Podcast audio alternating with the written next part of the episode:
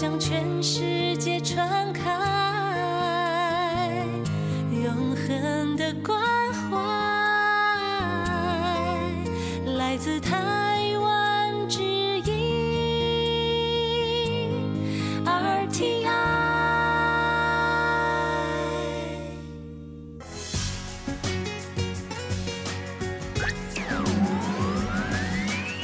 Quý vị đang đón nghe chương trình Việt ngữ Đài RTI truyền thanh từ Đài Loan.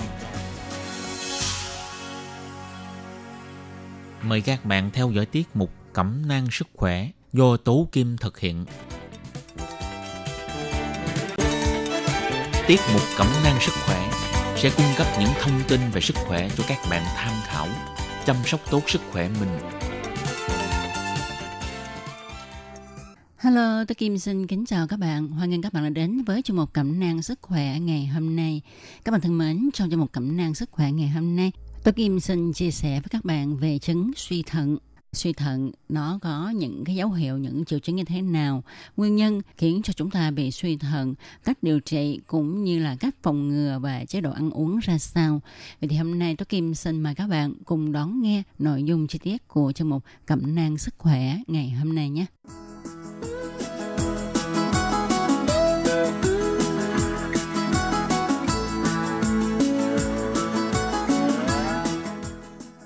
Các bạn thân mến, trước hết chúng ta hãy cùng nhau tìm hiểu chức năng vai trò của thận đối với cơ thể của con người nhé. Thận là một cơ quan trong hệ tiết niệu, là cơ quan bài tiết chính của hệ tiết niệu trong cơ thể. Vị trí của thận nằm sát thành sau của bụng, ở hai bên cột sống gần cơ thắt lưng chính. Mẫu quả thận có kích thước chiều dài khoảng 10 đến 12,5 cm, rộng 5 đến 6 cm và dày 3 đến 4 cm, nặng khoảng 170 g. Chức năng chính của thận là lọc máu và các chất thải. Thận sẽ lọc các chất thải chỉ giữ lại protein và các tế bào máu. Các chất thải được tiết ra vào dịch lọc để hình thành nước tiểu. Quả thận đóng một vai trò và ý nghĩa rất là quan trọng đối với sự sống, giúp đào thải các chất cặn bã và chất độc ra khỏi cơ thể con người. Nếu thận khỏe sẽ giúp con người bài tiết được nhiều chất thải ra khỏi cơ thể. Và ngược lại, nếu thận không làm tốt nhiệm vụ của mình, các chất cặn bã sẽ không được đào thải ra mà động lại trong cơ thể từ đó sẽ ảnh hưởng rất nhiều đến các cơ quan khác trong cơ thể như bàng quang, niệu đạo, tiếng truyền luyện, vân vân. Và suy thận tức là tình trạng giảm các chức năng trên của thận. Và suy thận có chia làm hai loại, loại suy thận cấp tính và suy thận mãn tính. Suy thận cấp tính tức là xảy ra trong thời gian ngắn, trước đó chưa từng xảy ra hoặc là đã xảy ra nhưng chữa khỏi được. Suy thận cấp có thể chữa khỏi nếu chúng ta phát hiện sớm. Có một số trường hợp chuyển sang suy thận mãn tính – còn suy thận mãn tính tức là suy thận lâu dài, thậm chí không chữa khỏi được. Người bệnh phải sống chung với bệnh cho đến lúc chết. Vậy thì nguyên nhân gây suy thận là như thế nào? Có hai nguyên nhân chính có thể được nhìn nhận đó là viêm cầu thận lâu ngày và không chữa khỏi hoặc là viêm cầu thận bị phát hiện muộn à, rồi bệnh cao huyết áp. Ngoài ra còn có một nguyên nhân khác đó là biến chứng của bệnh tiểu đường và đó là suy thận mãn tính không chữa khỏi được. Suy thận cấp tính thường là do người bệnh ăn phải một vài thực phẩm ờ, hay là người bệnh mang thai thì ờ, những người mà bị suy thận cấp có thể là đi lọc máu vài lần thì đôi khi sẽ khỏi bệnh. Vậy suy thận có nguy hiểm đến tính mạng hay không? Thật ra thì nếu mà bị suy thận thì con người sẽ bị giảm tuổi thọ và chất lượng cuộc sống của mình. À, người đó sẽ giảm sức khỏe về sinh sản và sức khỏe về tình dục, à, gây ra chứng vô sinh, tổn hại kinh tế vì phải đi chạy thận nhân tạo. Và nếu mà thận hư thì sẽ phải ghép thận mà chúng ta biết ha, khi mà ghép cơ quan nội tạng thì thứ nhất là phải chờ đợi tế thận mà phù hợp với cơ thể của mình cũng rất là lâu, lại tốn khá nhiều tiền và rất là phiền phức do đó phòng bệnh hơn chữa bệnh phải không các bạn ạ? À, đây là một câu nói mà tổ kim cũng thường hay nhắc nhở ha. Thì à, chúng ta phải làm sao để mà giữ cho quả thận của chúng ta không bị suy? Và à, chúng ta phải làm thế nào để mà nhận biết cái dấu hiệu suy thận để kịp thời điều trị và ngăn chặn không cho tình trạng suy thận xấu đi? Sau đây tôi Kim xin chia sẻ với các bạn về những dấu hiệu của suy thận. Thì à, như chúng ta biết là hai quả thận của con người có một triệu đơn vị thận. Người ta có thể mất 50% số đơn vị thận mà vẫn sống bình thường. Vì vậy mới có chuyện là cho người khác một quả thận. Tuy nhiên, nếu mà mất trên số lượng đơn vị thận này, thì tình trạng suy thận sẽ bắt đầu diễn ra. Thận của một con người có thể chết đi, tạm ngưng hoạt động hoặc không thể hoạt động được vì một bệnh lý nào đó. Nếu mà chỉ tạm ngưng hoạt động trong một thời gian ngắn và được điều trị đúng kịp thời thì thận sẽ hoạt động trở lại. Chúng ta có thể nhận biết triệu chứng của suy thận cấp qua số lượng nước tiểu thải ra hàng ngày.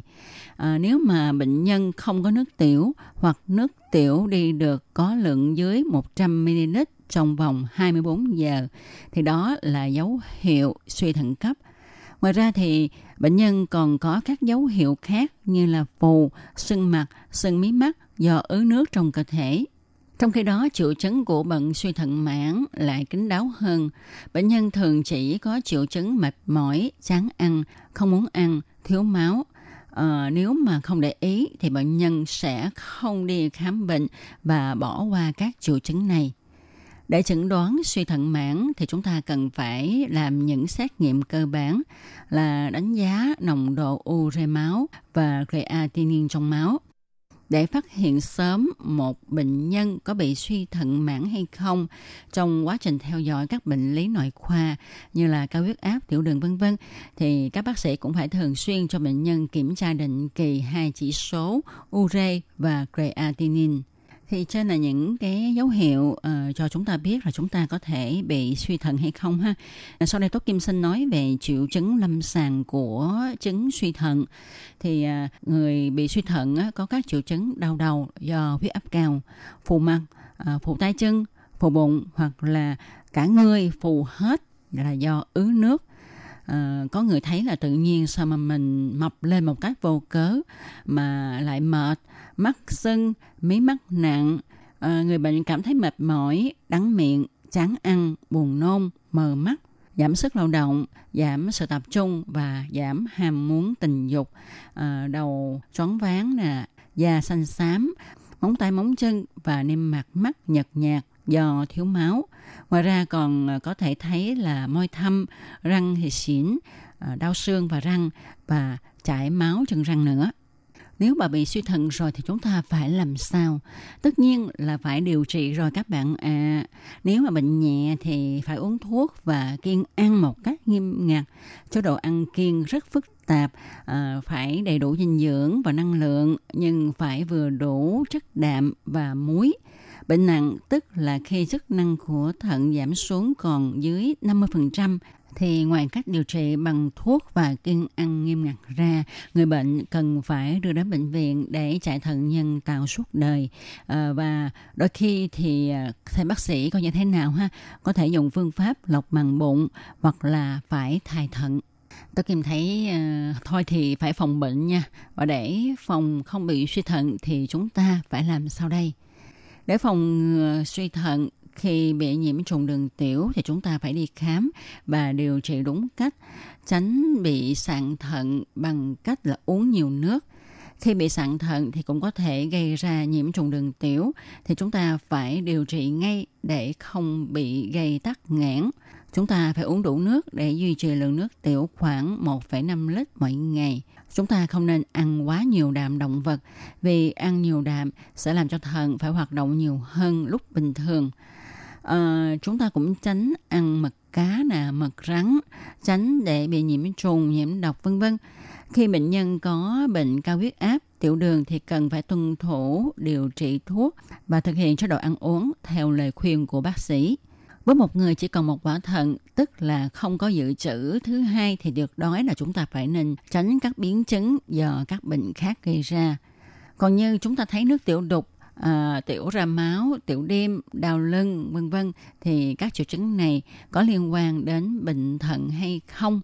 Xin trả lời rằng nước tiểu đục có ba nguyên nhân, còn tiểu ra máu có đến hơn 100 nguyên nhân.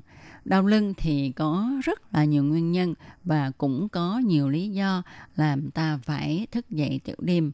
Vậy để biết chính xác việc tiểu đục, tiểu ra máu, đau lưng, tiểu đêm có liên quan đến bệnh lý thận hay không thì chúng ta phải đến bệnh viện khám để cho các bác sĩ thực hiện xét nghiệm, chẩn đoán lâm sàng để tầm soát và sớm phát hiện các bệnh lý về thận. Và các phòng bệnh tốt nhất là chúng ta phải kiểm tra sức khỏe định kỳ, nhất là xét nghiệm nước tiểu và máu. RTI các bạn thân mến, sau đây tôi Kim xin chia sẻ với các bạn về chế độ ăn uống cho người bị suy thận. Trước khi được lọc máu thì người bị suy thận phải theo chế độ ăn uống giới hạn về muối và chất đạm. Thì chất đạm bao gồm thịt, cá, tôm, cua, gà, vịt, vân vân. Và trong suốt thời gian dài bị suy thận và trước khi được chạy thận nhân tạo, người bệnh phải ốm đi. Vì nếu à, cân nặng không giảm có nghĩa là đã có sự ứ động muối và nước trong cơ thể. Có nhiều bệnh nhân phải mất đi hơn 10 kg trong một thời gian ngắn chạy thận nhân tạo do khối lượng nước và muối dư thừa đã được rút bỏ hết. Và cũng nhờ vậy mà có nhiều trường hợp bị cao huyết áp sẽ mất đi mà không cần dùng thuốc Người bệnh phải theo dõi cân nặng mỗi ngày vào một giờ cố định với trang phục giống nhau và dùng cùng một cái cân, không được tăng cân hơn 0,5 kg một ngày. Nếu mà cân nặng tăng quá nhiều, nghĩa là đã dùng quá nhiều nước, muối. Khi đó thì bắt buộc chúng ta phải giới hạn uống nước và kiểm tra chế độ dinh dưỡng. Cảm giác khát nước còn tùy thuộc rất nhiều vào lượng muối mà chúng ta nạp vào cơ thể. Do đó, nếu mà giảm được muối trong thức ăn, số lượng nước đưa vào cơ thể sẽ tự động giảm vì bệnh nhân cảm thấy mình ít khát nước hơn. Theo nguyên tắc, bệnh nhân lọc thận có thể dùng tổng cộng là khoảng 500ml nước một ngày. Nước ở đây bao gồm nước là cà phê, cháo, súp, canh vân vân. Và có thể gia tăng thêm một lượng bằng với lượng nước tiểu còn lại, tức là lượng nước uống trong một ngày, tính cả lượng nước có trong thức ăn bằng 500ml cộng với lại lượng nước tiểu phải hạn chế lượng muối vì khi mà hai quả thận đều bị suy thì muối sẽ không được loại bỏ mà ứ lại trong cơ thể. Lúc đó thì phù cao huyết áp sẽ xuất hiện, gây suy tim, ứ nước trong phổi và tổn thương các mạch máu. Vì vậy phải giới hạn muối tối đa để tránh cao huyết áp. Khi mà cao huyết áp chưa bình thường tức là cơ thể còn chứa quá nhiều muối. Chế độ kiêng muối này không những bắt buộc không được cho thêm muối vào thức ăn mà còn phải kiêng cả các loại thức ăn có chứa nhiều muối như là khô, mắm, tương, chao, dưa muối, vân vân. Bệnh nhân suy thận cũng cần tránh các thức ăn chứa nhiều kali như trái cây, nhất là cam, chuối, nho, đào, chanh, bưởi, dâu vân vân. À, các loại trái hạt khô như đậu phộng, hạt điều, hạt dẻ, sô cô la, cà phê chứa kali nhiều hơn chuối đến 10 lần nha. Do đó chúng ta nên lưu ý những loại thực phẩm này nhé. Còn các loại rau tươi thì cũng có nhiều kali nhưng chúng ta có thể dùng được sau khi nung nấu 2 đến 3 lần và bỏ cái nước luộc rau đi nha. Trước khi chạy thận nhân tạo thì người bệnh cũng phải theo chế độ ăn giảm đạm. Nhưng mà khi được chạy thận rồi thì người bệnh bắt buộc phải ăn theo một cái chế độ ăn có nhiều đạm như là người bình thường. Thì khẩu phần ăn cần phải có thịt, gà, cá, lòng trắng trứng. Vì các loại này chứa đạm có chất lượng cao, giúp bù đắp cho hoạt động thường ngày của hệ cơ. Ngoài đạm động vật cũng có thể dùng đạm có nguồn gốc thực vật như đậu nành, đậu xanh vân vân, nhưng cần phải cẩn thận vì các loại đậu chứa khá nhiều kali. Do người chạy thận sẽ mất đi một số vitamin cần thiết trong cơ thể, cho nên chúng ta phải bổ sung thêm các vitamin nhóm B, nhóm C và vitamin D.